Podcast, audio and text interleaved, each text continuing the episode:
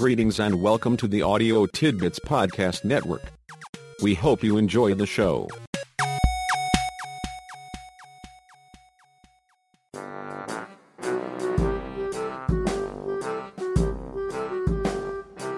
Greetings and welcome to Parents Lead, where parents lead so children succeed.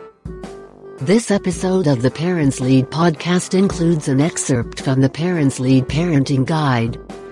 If you would like to hear each of the future episodes of the podcast, the best strategy is to subscribe to the podcast.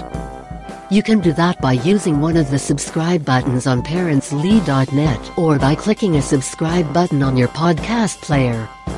You can also get a link to the audio file for each new episode by email simply by using the subscribe by email links on parentslead.net. The Parents Lead Parenting Guide is also available as a Kindle ebook or as a Kindle paperback on Amazon. You can click the book's image in the sidebar on parentslead.net and be taken directly to the book's page on amazon.com. Please enjoy this excerpt from the Parents Lead Parenting Guide. 2. Your growing child. Your baby starts her journey into adulthood with very little going for her other than an inborn potential to grow and become. Within the first few weeks of life, she begins the lifelong process of experiencing, exploring, and expressing herself. This is a very physical doing time of life for baby. She spends most of her waking hours looking, making noises, learning to hold up her head, and turn over, squirming and moving around trying and then learning to pick things up, usually putting them in her mouth, and gradually organizing her life around the major goals of getting to things, and getting into them. As your baby becomes a toddler around the age of 18 months, the circle of her world starts to expand.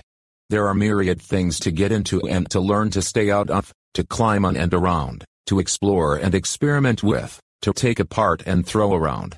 There is a long list of things to do, such as learning to talk, to use the bathroom, and to feed herself, figuring out new ways to get others to pay attention, finding out about rules and restrictions, getting better at moving around without falling down generally discovering the physical world.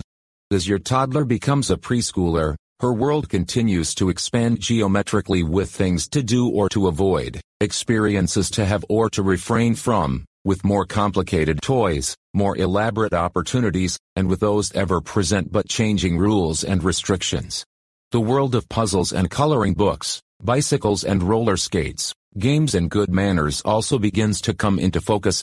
As your preschooler becomes a grade schooler, the circle of her world expands yet further and rules and restrictions begin to decrease, even if only slightly. Not only is she able to do more things, but she is allowed to, even encouraged to do more. Somewhat suddenly, it may seem to your grade schooler, you and other adults expect her to learn how to do things that are sometimes difficult or tedious. Fun and work are becoming interacting and interrelated parts of life.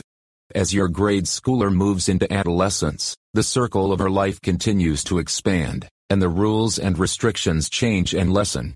Your child by then has developed a fairly well-established pattern of discovery, experimentation, and mastery, she has developed an amazingly complex array of skills, abilities, and behaviors to be consciously used or not, depending on the circumstances.